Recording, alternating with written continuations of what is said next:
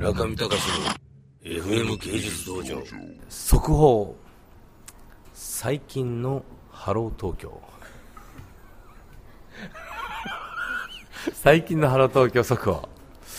ハロー東京さんは最近はですね乗務員が変わりすぎ。変わっちゃって道中をちょっと僕がよく教えてるんですけどあの前よく出てたねあの方はある証券会社のねあの運転手になったって言ってましたけど証券会社はこんな状態で大丈夫なんですかね？坂上さんぜひハロー東京に戻ってきてほしい。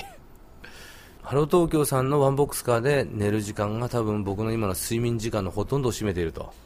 えー本日もハロー東京さんで昼間ちょっとある骨董市がありまして、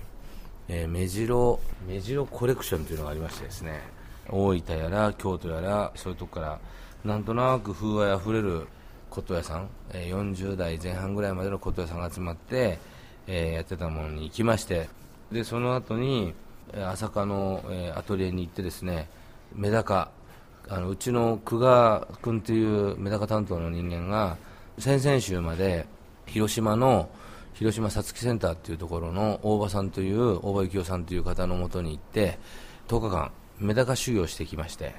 でそのメダカ修行のお礼として最近流行りのみゆきというもう皆さん本当にこれもう分かんないと思いますけどみゆきというですねえ銘柄のメダカを大量にいただいてきましてそれを一目見ようと。夜僕最近寂しいんですよ。夜中しかあのメダカを見に行く時間がなくてですね夜中の2時頃からハロー東京さんで朝霞に向かってであの三好の工場と朝霞を巡回し、え電気をつけてですねえーなんかあのイカのイサリビのような中でメダカを見るという状況だったんですがちょっとミユキっていうその品種は非常に綺麗なので背中がピカピカ光ってるんですよね。これどうしても昼間の光で見たくて行ってまいりましたがちょっと時差ボケでですね あの行ってメダカを見たらなんと気持ちがふんわりしてきて、えー床で寝てしまいましたら 1時間20分寝てしまいましてではっと気がついたらですね収録だっていうことで急いで帰ってきたんですよ。でなんとか間に合ってであちょっとじゃあその運転手さん待っててください。あの